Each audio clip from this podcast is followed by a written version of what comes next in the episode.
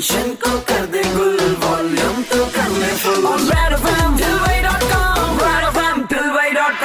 दिलवाई.com super एस 93.5 red FM पर show चल रहा है ठिलवई डॉट कॉम मेरे यानी कि इंदौर के नंबर वन ठिलवे तथागत के साथ में। और आज मैंने आपसे कहा था वादा किया था कि भाई मूवी हुई है रिलीज़ लिटिल बेबी और उसी मूवी से प्रियांशु चैटर्जी हमारे साथ में होने वाले हैं। तो भाई लो फ़ोन लगा दिया है मैंने। हाय इंदौर मैं हूँ प्रियांशु और आप मुझे सुन रहे हो तथागत के साथ। भाई प्रियांशु आपका बहुत बहुत बहुत ज़्यादा स्वागत है रेड एफ़ पर। पहले तो आपको बहुत बहुत बधाइयाँ। आपकी नई मूवी आ रही है उसके लिए।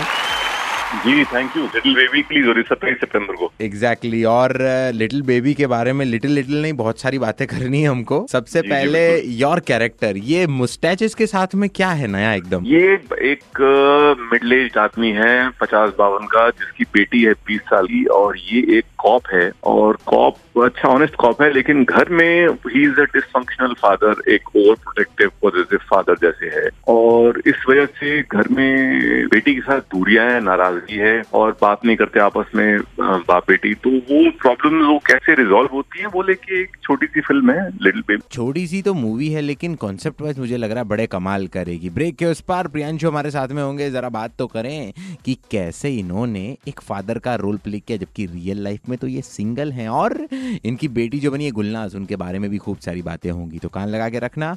मेरे इनकी तथागत के साथ only on till dot com red F M बजाते रहो।